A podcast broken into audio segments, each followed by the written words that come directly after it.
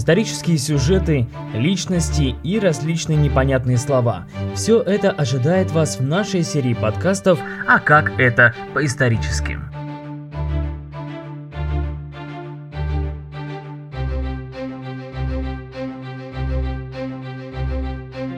Ну что же, продолжаем наши лекции.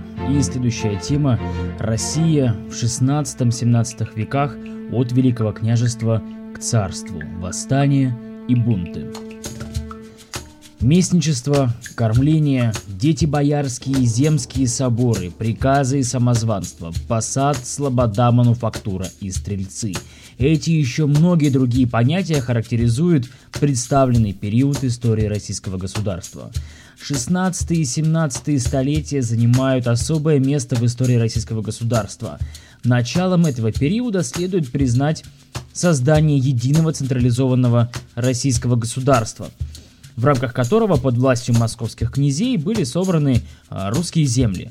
И дальнейший ход исторического процесса привел к тому, что Россия в общих чертах обрела свои нынешние географические очертания, включив в свой состав земли Среднего и Нижнего Поволжья, Урала и Сибири, дойдя до берегов Тихого океана.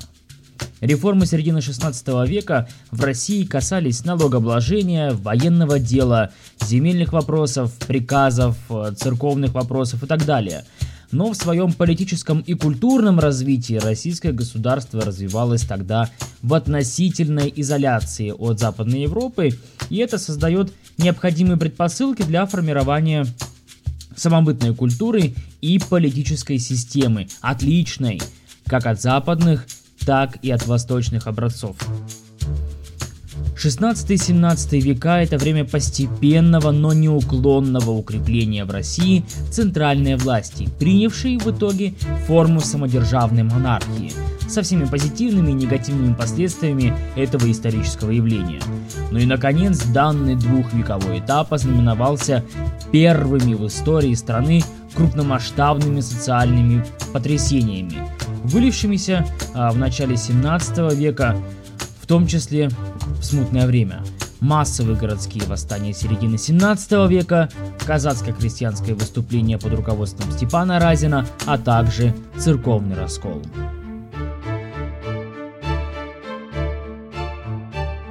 17 столетие ну, нередко называют бунтажным веком.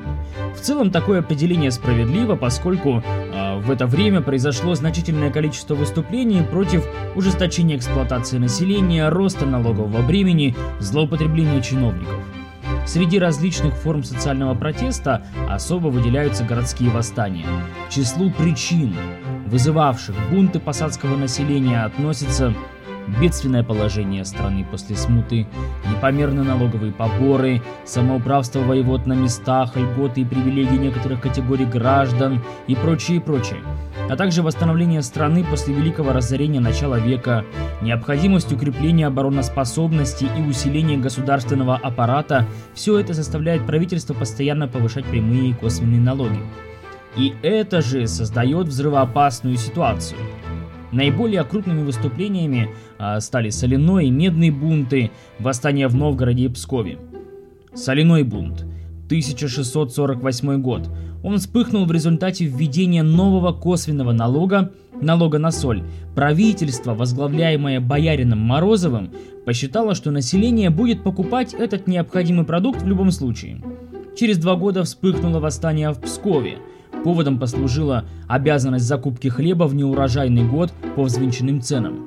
Поддержку Пскову тогда оказал Новгород, где также поднялось посадское население. Масштаб мятежа был настолько велик, что правительство вынуждено было направить взбунтовавшимся городам войска под командованием воеводы Хованского. Во время войны с Речью Посполитой и Швецией произошел медный бунт – Острая нужда в средствах заставила правительство начать выпуск медных денег, хождение которых приравнивалось к серебряной монете, и это означало скрытую девальвацию.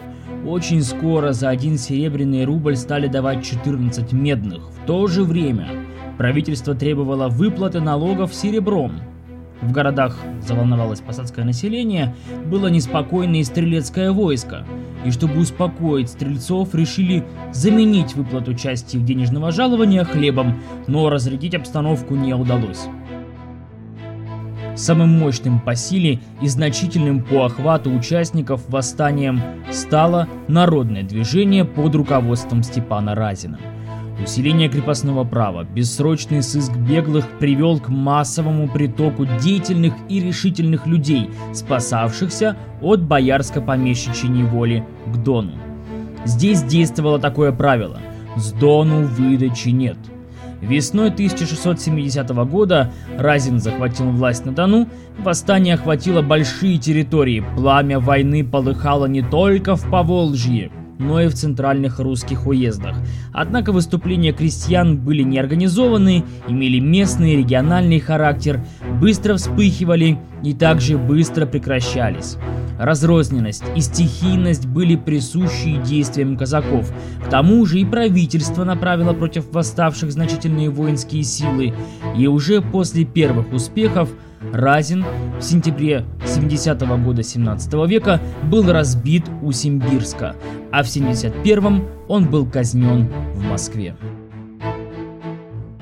Исторический опыт России в этот период показал, что преодоление кризисных явлений возможно с помощью укрепления центральной власти и путем консолидации общества.